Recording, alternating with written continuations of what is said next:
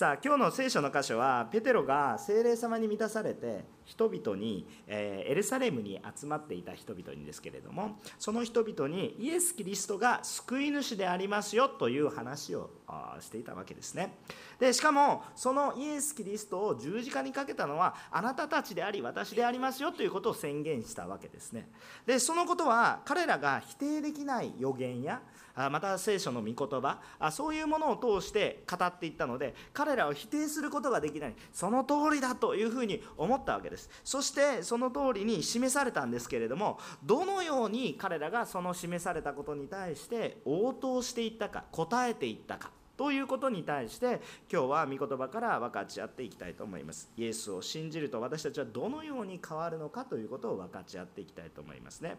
まず最初に、えー分かち合いたいことは御言葉には応答しましょう答えましょうということですね。聞くだけであってはいけません。御言葉には応答しましょうということを言っているわけです。今日の本文37節を見たいと思います。このように書いてあります。人々はこれを聞いて心を刺されペテロと他の人たちに兄弟たち私たちはどのようにしたらよいでしょうかと言ったとこういうふうに書いてあるわけですね。で人々はペテロのメッセージを聞いたわけですね。ペテロのメッセージを聞きました。でそのメッセージに心を打たれたんです。心を刺されたんですね。まあ一体何に心を刺されたのかそれはですねこの本文全体の文脈をですね皆さん聖書をお持ちでしたら36節とかその流れを読むと一体どういうことなのかというと先ほども話したようにキリストを私を救ってくださる救い主だと信じているにもかかわらず私を助け私を守ってくれる方であったのにもかかわらずその方をわざわざ十字架に私が打ちつけましたよということを自覚したからです認識したからです。今までは人事だったんです。なんかそんな出来事がありましたね。なんか不思議な出来事が50日前になんかありました。1ヶ月ちょっと前にちょっとありましたね。と。そのようなことで何なんだろうなと思っていたんですけれどもそのことイエス・キリストを十字架にかけたのは私のことなんだ。罪の自覚が生じたんです。罪の自覚が生じたんです。罪の自覚が生じてない人は反省しないですけれども罪の自覚が与えられた人は苦しくなります。どうにかしどうにかしなければいけない。そのような心にとらわれるわけですね。ですから彼らはそこに集まっていた人々はペテロのメッセージを聞いてイエス・キリストを十字架にかけたのはあんたなんですよということを聞いた時にその通りだと感じたんです。その通りだと感じたんです。でじゃあその聞いたことをですねじゃあどうしたらいいのかというふうに考えるようになったんです。でもそもそもなぜ彼らは気づくことができたのかっていう話なんですね。で彼らはそもそも御言葉を知らないわけじゃないんです。実は彼らはなぜ集まってきたかというとそれは御言葉に規定されているお祭りの日がその日だったからです。だから集まってたんですね。だから彼らはまあ、旧約聖書ですけど聖書の御言葉を熱心に慕い求める人でした。外国からも来ていました。ね、今の時代じゃないから例えば今韓国に行きます台湾に行きますアメリカに行きますって言ったって半日寝てれば着きますね。そうですよね。あのいやまあもうちょっと具体的なことはいろいろすると思いますけど基本的に寝てれば着きますよね飛行機の中でぼーっと。でも当時は外国から来るということはある意味命がけね強盗もいただろうし自然災害もたくさんあっただろうしと基本徒歩で行かないといけないですから馬はあったとしたとしても基本徒歩ですから。あそんな楽な道のりなじゃないわけですけれどもけれども集まってきたわけです。けれども集まってきた。わざわざたくさんの人たちが集まってきてもともと宗教熱心であるしもともと御言葉を求めている人たち。だから集まってるんですよね。だからそもそもそもそも神様を求めてない人は集まって集まりもしてないですねもう忙しいのに。私の毎日の仕事は忙しいのに。わざわざ1年間仕事をほったらかしていったらそんなのは自分の生活自殺行為だとかそういうふうに思ってるような人は絶対に集まってきな来ないですよ。わざわざ外国からも。でもそこに集まってきた人たちは外国からも集まっていきもちろん近くからも集まっている。そういうような人たち。だからこそ御言葉は知らないわけではなく知ってるんです。で求めなければいけないことも分かってるんです。で分かってるにもかかわらずイエス様の話がずっとあったのにその噂も聞いていたのにもかかわらずある人は見たでしょ。その現現場にいた人もいたでしょ。でもそのような人々が聞いていたのにもかかわらずわからない。見ていたのにもかかわらずわからない。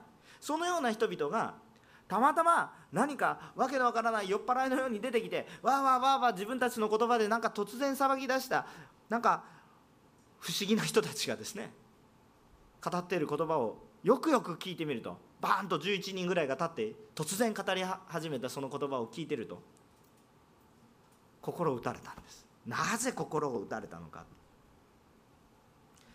皆さんに一つこんな詩篇にはこういう告白があるんですけれども詩篇の19編のえー、詩篇の19編ですね。詩篇の19編に12節から14節ですね。詩篇の19編の12節から14節にこんな歌ですね。告白。ダビデという人が書いた告白があります。歌なんですが詩ですね。少しお読みしたいと思います。詩篇の19編の12節から14節にこんな言葉があります。誰が自分の数々の過ちを悟ることができましょう。どうか隠れている私の罪を許してお許しください。あなたのしもべを傲慢の罪から守ってください。それが私を支配しませんように。そうすれば私は全きものとなり大きな罪を免れて清くなるでしょう。私の口の言葉と私の心の思いとが御前に受け入れられますように。我が意は我が贖い主主よとこういうふうに歌っている詩があるわけですね。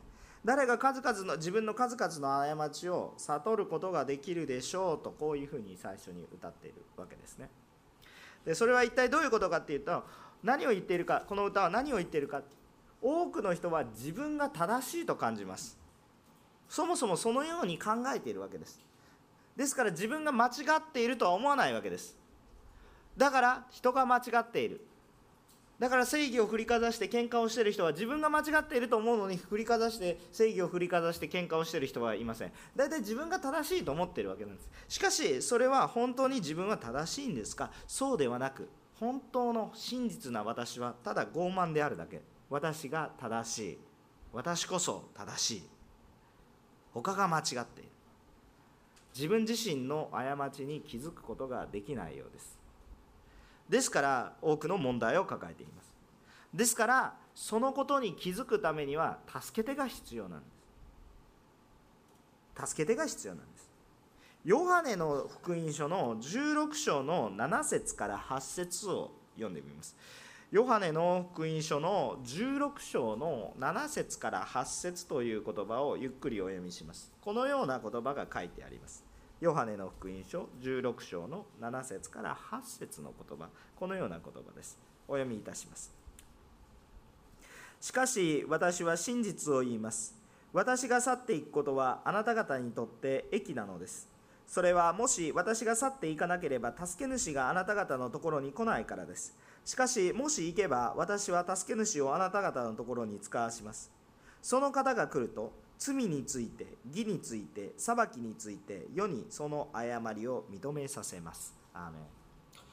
私と書いてあるのはイエス・キリストのことですけどイエス・キリストが十字架にかかって復活されそして天に昇られた後精霊が下った今その瞬間ですね。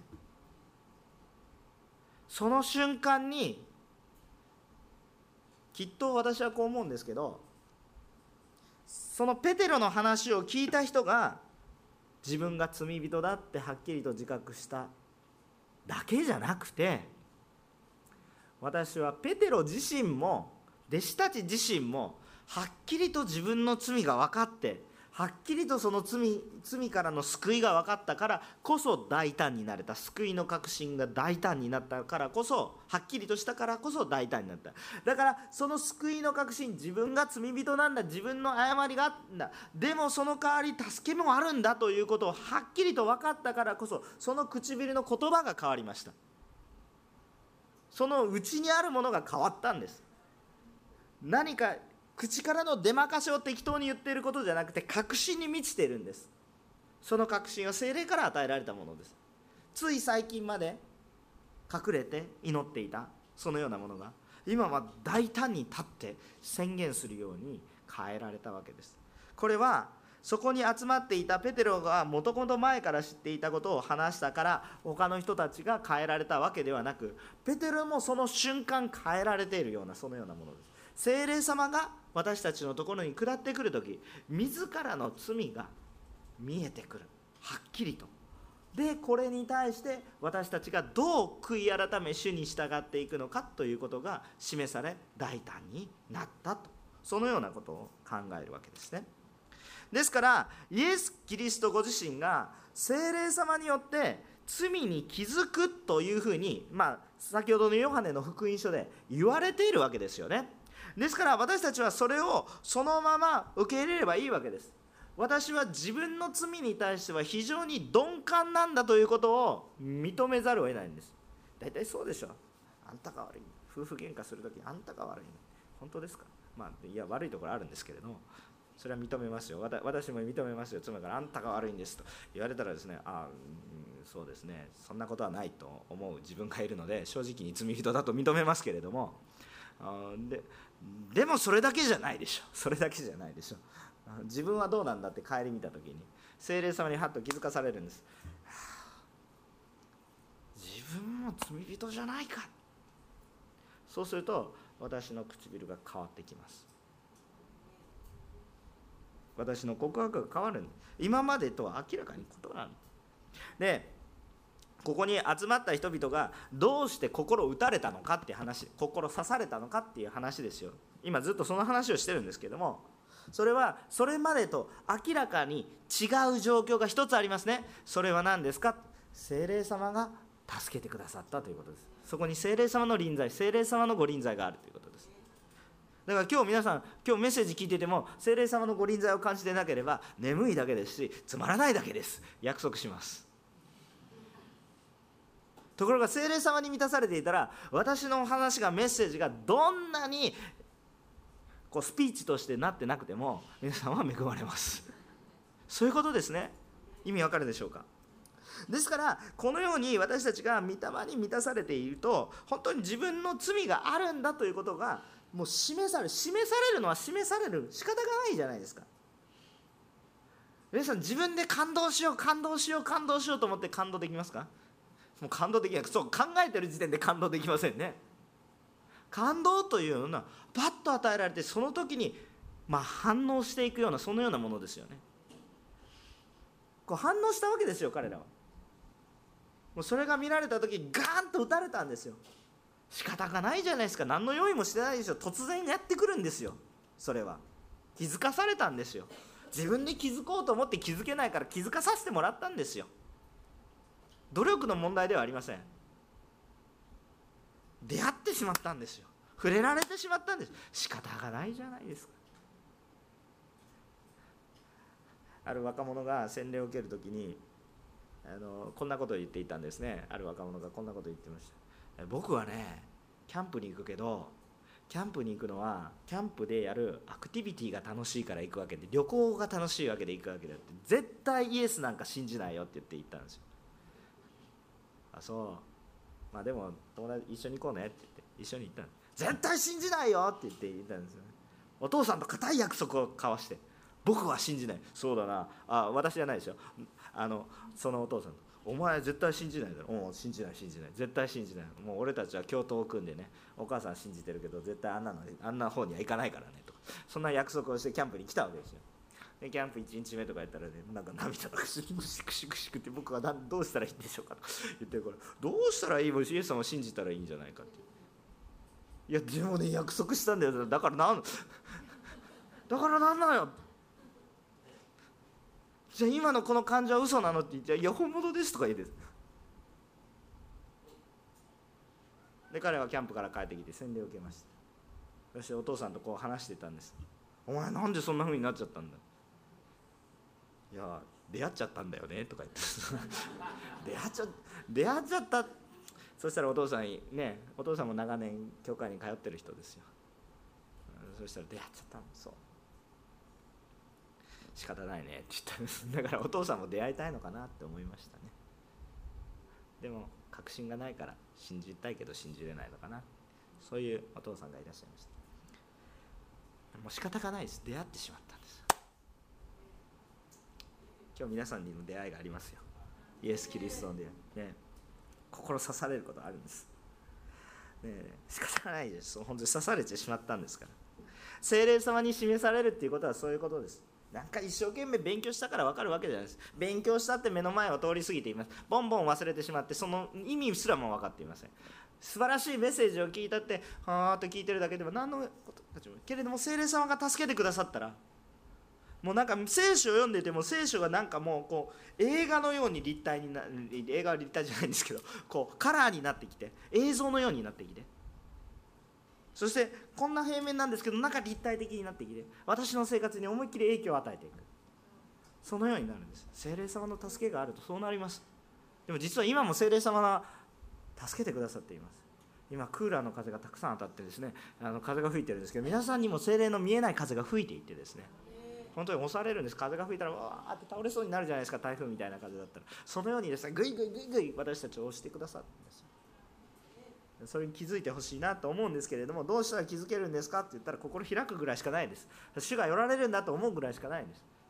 彼らは別にそこに集祭りに集まっていた人は祭りをしに来たんです。別に精霊様に出会おうなんて思ってないんです。でも精霊様がいらっしゃる場面にいたんです。仕方がないじゃないですか。みんな皆さん今どこにいるんですか？礼拝しに集まってくださる。だから今日皆さんには触れられるんですよ。主に触れられることがあるんですよ。だからここに集まってるんですよ。そのことを私たちも気づいていきたいなと思うんですね。で御言葉に悟らされたのならば私たちは応答すべきです。こう受けた時に感動すること刺された時うわーってなるわけですよ。でもそれはそれだけだと何も変わらない。実は変わらないんです。感動するだけだと変わらないんです。いや感動したいなと思うんですけど感動っていうのは入り口材料にしか過ぎないんです。神様が与えてくださった感情というプレゼント感性というプレゼント。でもそれは材料にしか過ぎないんです。それに対して私はじゃあそのイエス様を信じると決断し応答していくことが必要なんです。そうした時に初めて人生が変わります。皆さん楽しい映画見てもそんなに人生変わらないでしょ。感動するような涙お涙頂戴の物語小説でもいいですけどなんかいろんなそういうストーリーを読んだ時に感動することがありますけどそれで人生180度変わるっていうことはなかなかないです。でもイエス様が言われたことに感動しその言われたことに応答し従った時に人生は変わります。実際に変わった話を今日してるんですよ、ね、その証を私たちが読んでるわけです。ね、あのなんか物語を読んでるんじゃなくて私は変わりましたという人の証を読んでるんですね。これをね。はい。では2番目のことなんですけど私たちは罪示されますからね。示されるのでじゃあ私たち罪示されたものがどうすべきかということを話していきます。38節から40節ですがこう書かれてありますね。読みますね。そこでペテロは彼らに答えた。悔い改めなさい。そしてそれぞれの罪を許していただくためにイエス・キリストの名によってバプテスマを受けなさい。そうすれば賜物として聖霊を受けるでしょう。なぜならこの約束はあなた方とその子供たち並びにすべて遠くにいる人々すなわち私たちの神である主がお召しになる人々に与えられているからです。このペテロはこの他にも多くの言葉を持って証しをしこの曲がった時代から救われなさいと言って彼らに勧めた。アーメン。このことが書かれてあるわけですね。私たち、えー、2番目のことは何かって言ったら、まあ、罪示されるので2番目は何かっていうと示されたものがどう歩むべきか。あこのことについて3つのことを語ってるわけですね。イエス様を、まあ、端的に言うと何でかっていうと3つまとめると何かっていうとイエス・キリストを救い主として信じなさいということなんです。ものすごく簡単な話です。イエスはキリストですよ。イエスこそは救い主ですよ。受け入れなさい。ということを言ってるわけですけれどももう少し具体的に3つに分けて言っているわけですね。まず第1番目のことは何でしょうか？悔い改めることです。まず第1番目は悔い改めること。罪を示されているのでこれではダメだ。私の方法ではダメだ。神の方法に戻ろうということです、えっと、これ重要なことは何かっていうとあ罪示されました。これではダメだ。じゃあ別の私の方法を試してみよう。これは悔い改めてはいません。悔いているだけです。そしてさらに悔いることになります。そうではなく悔い改めるということは一体何かって言ってずれている私たちの方向を神様にスパンと合わせていくっていうことです。だから自分は罪を犯していた。ダメなんだ。このままではダメだ。だから神様の方法神様って聖書の神様。キリストの方法に戻ろう。キリストに立ち返ろう。キリストが言われることに立ち返ろう。私の方法私の考え私の正義ではなく神様の方法キリストの方法キリストの思いキリストの考えそれに戻ろうとすること。これを悔い改めるというんです。何か他のものに言っても悔い改まってません。それは悔いてるだけです。後悔です。後悔しても解決しないでしょ。悔い改めは解決ですよ。だから皆さんたくさん悔い改めましょう。悔い改めること今日いっぱいあるでしょ皆さん、ね、私もあるんですよ。皆さんもあるでしょ。私にはありませんって言っていたら精霊様に助けを求めてください。罪示されますから。隠れてるんですよ罪。ね、詩編19編さっき読んだでしょ。私に隠れてる罪をもう示してください。私は何にもない正しいって思っていたら何にもないと思ってるけど実は私の中には問題だらけって気づいていない。ただの愚か者になってしまいますね。そうではない。私には悔い改めることが今でもいっぱいあるし、まあ、それは私だけの話じゃなくて皆さんも同じじゃないですか。だから悔い改めが解決だからいつもイエス様いつもイエス様。そこに答えがあるわけですね。悔い改めることですね。罪示されている人は悔い改めましょう。悔いることではありません。悔い改める罪を示されてイエス様助けてくださいという話です。2番目のことは何ですか？キリストの名によって洗礼を受けることです。キリストの名によって洗礼を受けること。さあ皆さん罪示されている人は恐れることなく洗礼を受けてください。ただここでポイントは何かって言ったらこれは罪を許していただくことなんですけれども洗礼とは罪を許していただくことなんですが明らかにそうなんですがこれは単なる儀式であっては意味がありません。とりあえず洗礼を受けたから救われます。これは意味がありません。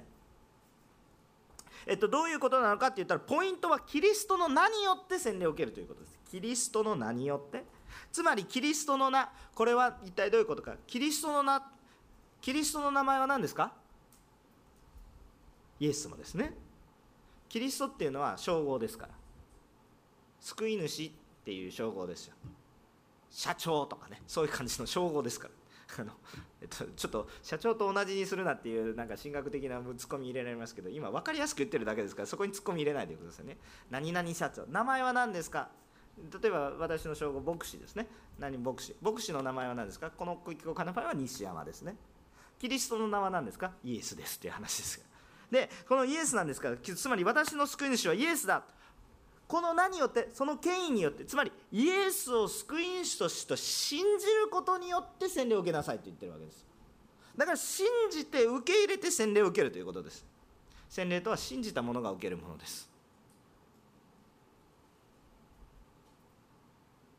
だから私たちはこのキリストによって罪許されるんです。それを受け入れて人の前にも神の前にも洗礼を受けていくわけですね。罪に示されている人は悔い改めて洗礼を受けましょう。もし信じているのに洗礼を受けてないという人は聖書に逆らっていることを覚えてください。それは従っていない信じていることにはなりませんよ。罪を示されている人は悔い改めて洗礼を受けてください明らかにいやでも僕は洗礼を受けなくても大丈夫です。信じてるから大丈夫です。それは聖書の言っていることとは違います。あなたの木です。神の木ではありません。それは受け入れてください。その通りだからです。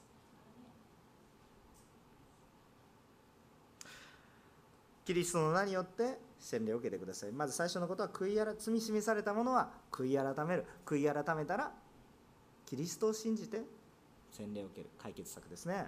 そして3番目が何ですか？賜物として聖霊を受ける。3番目が賜物として聖霊を受ける。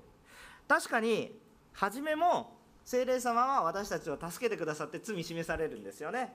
自分では分からないから御言葉に応答していくわけなんですけどもえっと、そのためには精霊様の助けが必要です。では最初から賜物として精霊与えられてないんですか？最初から触れられてるんじゃないですかっていう。触れられるだけじゃなくていいですか？触れられるだけじゃなくて何を言ってるかって言ったら満たされてくださいって話ですね。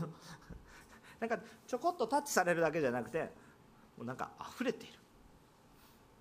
そういう感じですね。あのイメージは。あの罪の触れられると罪に気づくわけですよ。なぜですか？清い清いものが私に触れるから私の汚さが見えるわけですよ。光が私のところに触れられてくるからあ私に影があるっていうのが分かるわけですよ。ね。そういう気づきがあるわけですけど気づいただけだと解決じゃないでしょ？解決じゃないでしょ？だから受け入れるんですよ。そうすると受け入れると何ですか？受け入れるってその言葉のままでしょ。受け入れるんだから受けるわけですよ。入るわけですよ。そうすると満たされるでしょ。なんかなんか意味のわからないことを言ってるわけじゃなくて何かこう入れ物があってこのコップが水を受け入れますよ。って言ったらまあこうちょっとこのぐらいしか入ってないからあれなんですけどいやこのぐらいの方がいいんですけど あのあのこれ以上になったら溢れるわけですよ。で本来は溢れた方がいいんです。あの今ちょっとこれ飲むための水だから溢れないようにしてあるだけなんですけどこれぐらいにしてあるわけですけど本来であればこれが溢れてくるわけですよ。何ですか？そこれはこんこんだけで終わるんじゃなくてここから泉のように湧いてくるから溢れるしかないでしょ。これ塞いじゃったらどうなりますか？パンクしちゃうでしょ。バーンって割れちゃうでしょ。あこれが溢れてこれこれは溢れないでしょ。これ単なる水ですよ。今例え話してますからね。えっとこれは溢れないですけどもしこれ塞いでしまったらどうですか？溢れてくるのに無理やり塞いでしまったらな風船みたいなものだったらふわーって膨らんでいきますいずれは破裂してしまいますね。だから流していったらいいわけですよこれはダラダラダラダラ。流していたらこの水が誰かに触れておまた何か気づいたとか。そういう風な流れになるわけですよね。だからあこう本当に最初にまずキリストに触れられて悔い改めて洗礼を受けて受け入れるならばこう満たされてくるわけですよ。今度聖霊様が満たされてくるわけですよ。最初イエス様の名によって信じました。そうするとイエス様の名によってそこをその十字架を過ぎたところに聖霊様の満たしがいっぱいあるわけですよ。でプレゼントこれは賜物としてっていうのは賜物って難しいですけどもこれ英語にするとギフトギフトっていうのは才能とも訳せますけれども贈り物。プレゼントとも訳すことができますけれどもこれは一体何かっていうと本当にプレゼントのように用意されてるんだと。これ与えられるんだから求めりゃいいんだという話なんです。精霊はどうやったら満たされるんでしょうかって言ったらプレゼントなので何か代価は必要ないんですよ。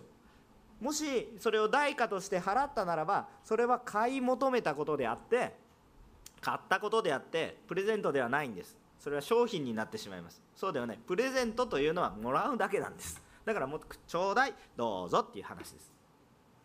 ですからそのように私たちもキリストを信じ洗礼を受けた者はあ神様の導きを受けていったわけならいいわけですで満たされるから満たされるからそれに対する力も与え何かをしていかないといけないんですけれどもそう精霊様がいっぱい満たしてくださるから進むべき方向も示してくださってでそれに従っていけばいいんですけど従う力もないぞと。だから従う力まで与えてくれくれるっていう。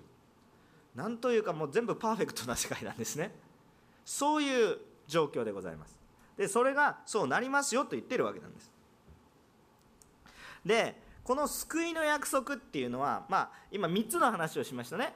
3つの話なんですか？まず罪示されるから悔い改めなさい。悔い改めたったらイエス様の方向を向くからイエス様をただ受け入れて信じて言われるままに聖霊を受けなさいと、ね、信じて受けるんですよ。信じないで受けるんじゃなくて信じないで受ける。で信じて受けたんだからあなた信じたんでしょ？だからちゃんと聖霊を受けなさいと。プレゼントと用意してされあれあるんだから聖書に書かれで満たされるならばそこに従い導きも与える。なぜ？精霊は助け主だから。助けてくださるから。導いてくださる方だから。だからそれに従えばじゃあ従う力もありません。従う力さえも助けてから備えてください。そのようにして歩んでいく。でこういう約束。この約束はこの全部ですよね。皆さんに与えられてるんだ。39節。なぜならこの約束はあなた方と私たちですね。あなた方と私たちと誰？その子供たち？並びに全ての遠くにいる人々今遠くにいてもね関係ないんですよ。すなわち私たちの神である主がお召しになる人々に与えられているからです。と言ってる今心が遠くに今私のメッセージからこう遠くに離れている人であっても関係ないです。もうすでに約束が与えられてるんですよ。でちなみにこう神を召してくださった人々にって書いてあるわけですけど皆さん今日礼拝に来てる時点で神様から召されているということを感じてるかどうか知りませんけれども召されてるんですよ。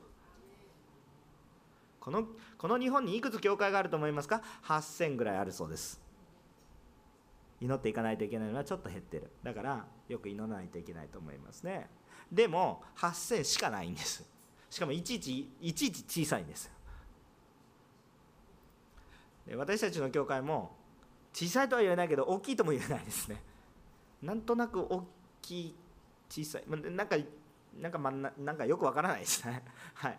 でももう大きくはないでしょ。大きかったらこの建物全部教会でしょ、まあ、そそんなことないわけですよ。もう本当にねあの探さないと見つからないわけですよ教会なんて。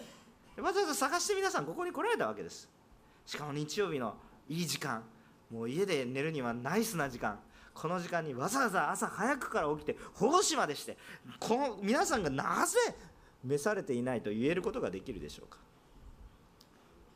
もうほとんど日本の中では本当一握りの人です。まだイエス様を信じていない人もここにいるでしょう。でも今日ここに来ることができたのは神様が導いていやいや無理やり連れてこられたんですよ そういう方いらっしゃると思いますね。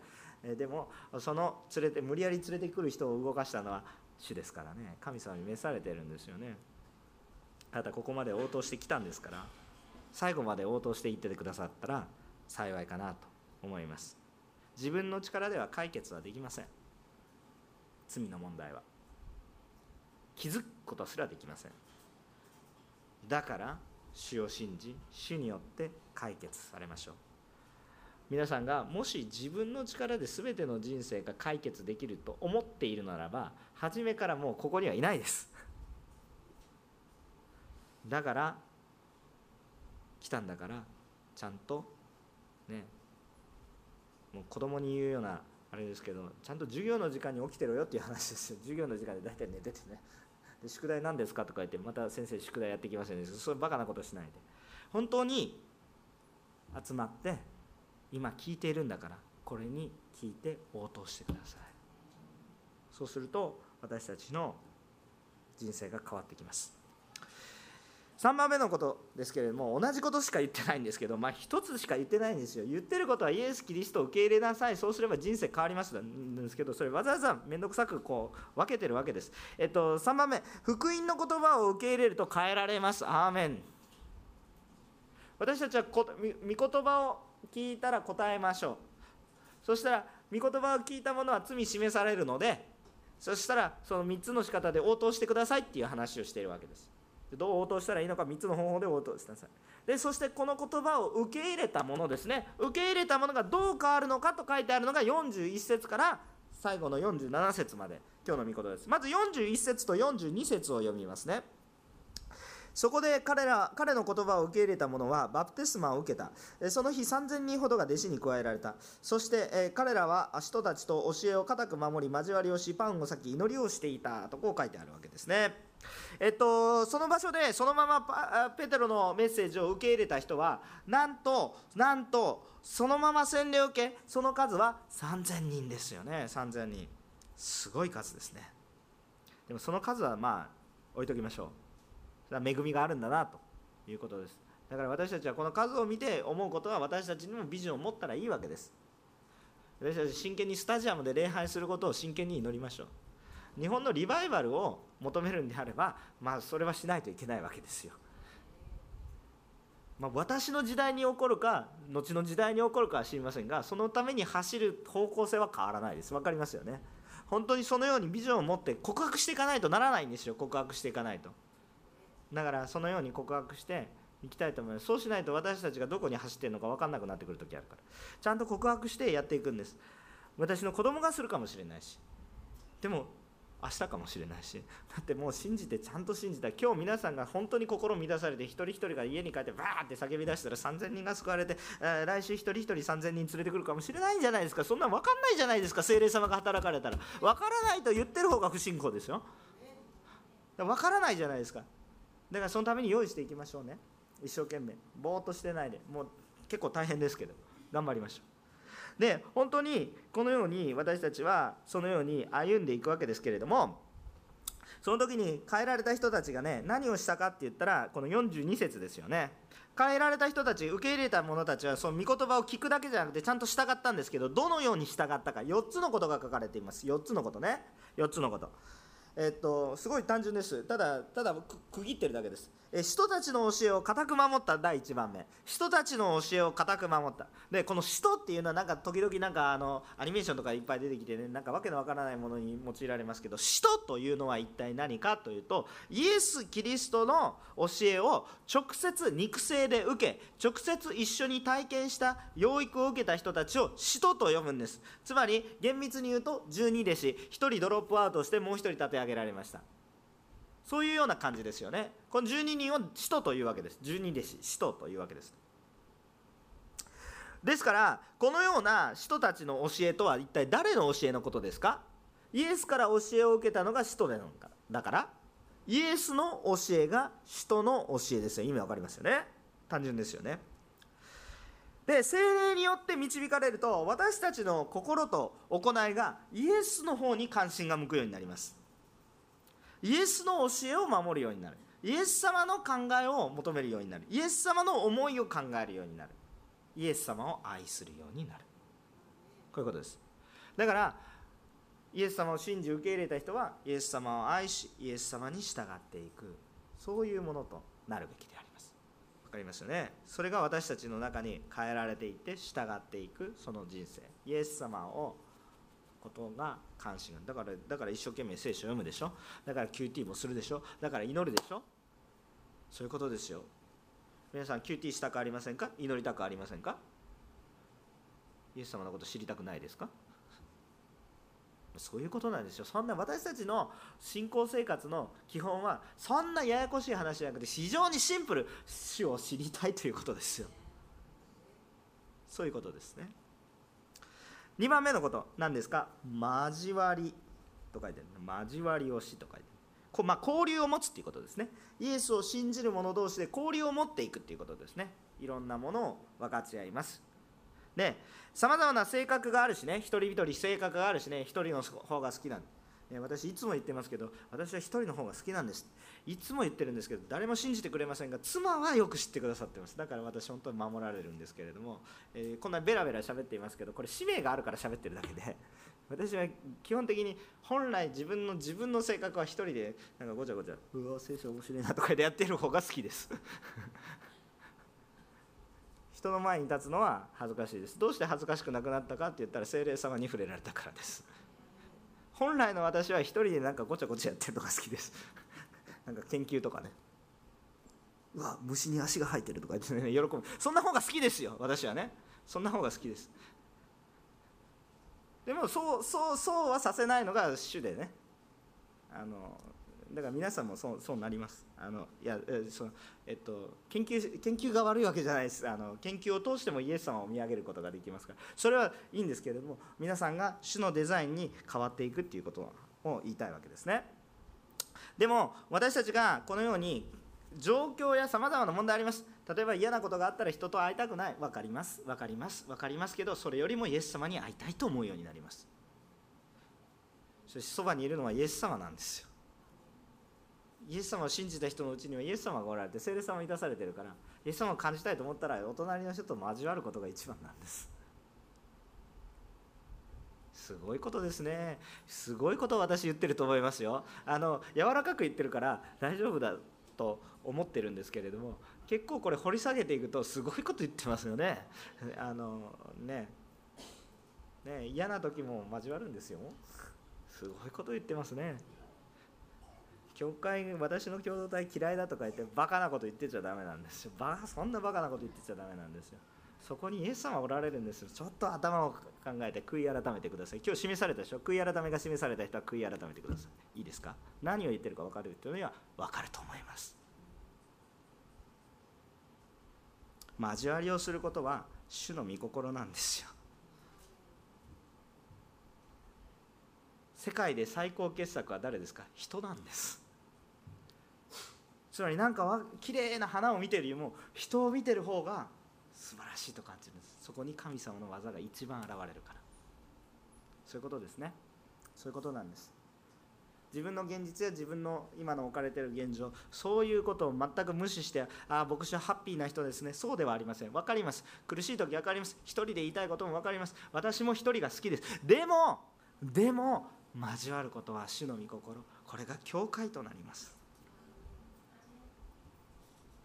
これは主の方法です。私は一人でイエス様を信じたい。これは主の方法ではありません。3番目パンを裂いた。何のこっちゃという話ですね。パンを裂いた。パンあのね礼拝終わったら後ろにパンがありますから。でパンを裂いた。いや一緒に交わってパンを裂いた。いやそういうことではありません。このパンを裂いたというのは一体どういうことですかというとこのパンを裂したのは生産を意味します。生産式ですね。生産式。でパンを裂いたのはイエス様がパンを裂いてみんなに配り配っていきました。えそれはその時に十字架にかかる前にパンを裂いたんですけどこれをしてえこれは私の肉ですよ。これから十字架にかかることを象徴しますからこれを覚えてこれを行いなさいとイエス様ご自身が十字架にかかる前の日に晩に言ったわけです。来週生産式しますけどどうぞ意味分かってしてくださいね。でつまり何ですか？食事をするたびにイエス・キリストを覚えなさい。十字架を覚えなさい。毎回感謝しなさい。死を忘れるな。っていうことです。パンを裂いているっていうことはそういうことです。つまり礼拝をしているということです。食事を持った礼拝ですよね、まあ、食事もあるけれども礼拝をしている。そういうことです。一緒に食べたらいいわけですけど食べることが目的なんじゃなくて礼拝をすることがキリストを覚えることが目的なわけですよ。キリスト十字架は私のため。これによって変えられているそのように歩むものでありますね。だから私たちはこのキリストまあ当時はねなんか生産式とか言ってもそんな儀式みたいなものじゃないですよ。さあこんな牧師がなんかガウンとか着てですねさあじゃあやってくださいとか言ってカトリックみたいにカランカランカランとかやりやりながらやるわけじゃないですよ。当時は何もないわけですから。儀式も礼拝の仕方も何もないわけですから。さあじゃあみんな集まりましょう。イエス様を覚えてパンを裂きましょう。一緒に食べて主よって祈ったかあのどうしたかちょっと分からない一緒に賛美したか。でその賛美の賛美の歌だって多分私たちがその当時の賛美聞いても全然心にじんとこないでしょうね。そのメロディーとかね。なんじゃこりゃみたいなね。例えば私たちが私があのここでね演歌みたいな賛美したって全然皆さんじんとこないでしょなんか何言ってるんだって。でもその当時の人たちにはじんとくる賛美をしたかもしれませんね。そのようなものをして神様の救いキリストの救いを覚えそれに感謝しそれを忘れないようにそれを日ごとにやったわけですね。4番目のこと何したんですか？お祈りをしていた。祈る。祈ることは死を求めること。死を知ろうとすること。精霊に導かれる人は祈る人です。祈りたくないのはなぜですか？精霊に従わないからです。自分に従うと祈るのをやめます。祈るって結構大変で体力使いませんか？私蒼天祈祷終わった後でやっぱり使い結構ヘトヘトになります。ああ疲れたみたいな感じになります。肉体的には大変。でも心はね喜びにあふれる。私このメッセージをすることもねあの肉体的には大変。準備するのも簡単ではない。でもですねじゃあ嫌かって言ったらもう喜びです。なんかねもう回復していきます。ねどうぞですね皆さんあ祈りましょう。ね、精霊に満たされる人は精霊の導きのままに祈り続けるものです。43節から47節読みます。もう最後ですけれども。えそして一度の心に恐れが生じ人たちに多くの不思議と印が行われた。信者となった者たちは皆一緒にいて一切のものを共有していた。そして資産や持ち物を売ってはそれぞれの必要を応じて皆に分配していた。そして毎日、え心を一つにして宮に集まり家でパンを裂き、えー、喜びと真心を持って食事を共にし神を賛美し全てのために好意を持たれた。主も毎日救われる人々を仲間に加えてくださった。もうこれ先ほど言った4つのことを半端なく行ってるっていう話なんですよ。ね。その先ほど言った4つのことですよね、えー、何ですか、えー、まずですか、まあ、使徒たちの教えを、まあ、イエス様の教えを固く守って、そして交わってパンを裂いて、そして祈っていたということを半端なくあちこちでやってたということです。どこでやっていましたか？宮でもやっていた、教会でもやってるし、どこでもやりましたか？家でもやってるし、家で家でパンを裂いてた。家で礼拝したということですね。で交わりも半端なくしてたんです。もう自分のものを売ってでも交わりたいと思ってたんです。自分のものを売ってでも交わりたいと思ってたんです。書いてありますからね。そして毎日いいですか？毎日心を合わせて宮に来て祈ってたんです。もう毎毎日です。文字通りです。毎日。でも家ばっかりいるんじゃなくて家にもいてちゃんとそこでも証しをして宮でも家でもそういうことですよね。でなんでそこまでできたのか。そしてそのようなことは周りの人たちに好意を抱かれていたとか書いてある。なんでそんなことができたのかって言ったらなんでできたと思います？皆さん。皆さん聖書読んで何でだと思いますか？喜びが溢れてる。喜ぶ。まあ精霊なんですけど精霊って言ってくださった方感謝します。その通りです。精霊に満たされると私たちに救われる喜びが溢れてくるんです。喜んでるからできるんです。もういやいややってるわけじゃなくて喜んでるからできるんです。でこの喜びっていうのが喜ぼう喜ぼう喜ぼうって言ってたら喜ぶことはできません。もうその時点で喜んでないからですね。そうじゃないです。かこれはさっき言ってくださった、まあ、精霊って言ってくださったその通りです。精霊はプレゼントのように与えられてきますからそれは心を打たれるようなものでありますからそれは何か喜ぼう喜ぼう喜ぼうと思って喜べるものでもなくプレゼントとして喜びが与えられるから精霊を求めていればそのようになります。御言葉に従って歩んでいて救われてっていうことが本当にたくさんあってで自分が罪悔い改めることがたくさんあってそれが許されてるってことが分かったら喜びにあふれるんですよ。分かりますか？今借金してる方いらっしゃいますか？僕もちょっとあるんですよね。昔奨学金ね借りてですね40歳ぐらいまですぐかな。せっせせっせと返していて息子娘を「ごめんよちょっとプレゼントは買ってあげられるけどお父さんの奨学金まず返してからね」とかそそんな冗談みたいな話もありますけど。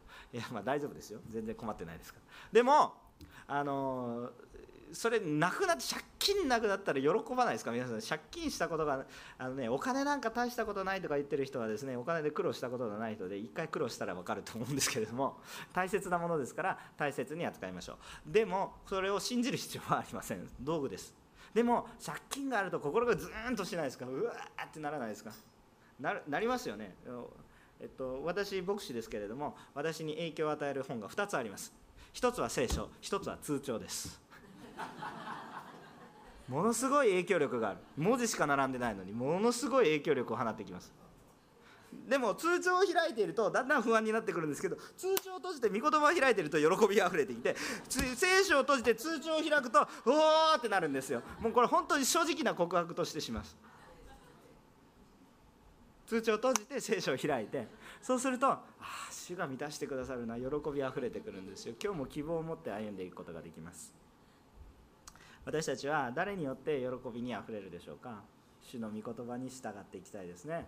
そうした時に私たちも適切な管理をすることができ私たちもちゃんと主によって導かれていくことができるんですね。主をそのようにしてたらどうですどうなんですか？主は毎日救われる人を与えてくださった。毎日ですよ、えー、さっさとこの空間を出ていかなければいけません。そうだって毎日増えるんでしょ？毎日。来週7人新しい人がイエス様を信じています。再来週は14人でしょ。今20席ぐらい空いてますけどもう来週はもう街道に入れなくなります。そういうそうそういうそういうことです。1日1人でもそんなことですよ。1人じゃないっていう話ですよね。3000人でしょ。3000人がみんな喜びを持って歩んでたんですよ。これは分かるでしょこの神様の凄さが。だからここに書かれてあることは私たちとここに書かれている教会と私たちこの横浜おんぬり教会であろうか近隣にある教会であろうか同じ教会同じ意味です。同じ種が働かれて同じ時代です。霊的には。だからだから私たちもちゃんと信じましょうね。6月9日ペンテコステの礼拝がありますけど洗礼を受けられる人が2人いらっしゃいます。祈りましょう。今洗礼教育を受けたい占領を受けたいという人は結構たくさんいらっしゃいます。さっさと受けましょう。主の御心です。それは。でなんで主の御心書いてあったじゃないですか。聖書の言葉が主の御心です。主を信じたいけどなんかごちゃごちゃごちゃごちゃ言ってる人はなら自分の人生で自分の自分のやり方で自分を世界のどの人にでも正しいと証明してみてください。できるものならやってみてください。できないからこそ分かってるからここに来てるんですから。私たちは悔い改めないといけないそのことがあるんですから。ちゃんと御霊に示されて悔い改めて今日も喜びそして精霊の立て上げられる精霊が始められたこの教会を豊かに体験していきましょう。お祈りします。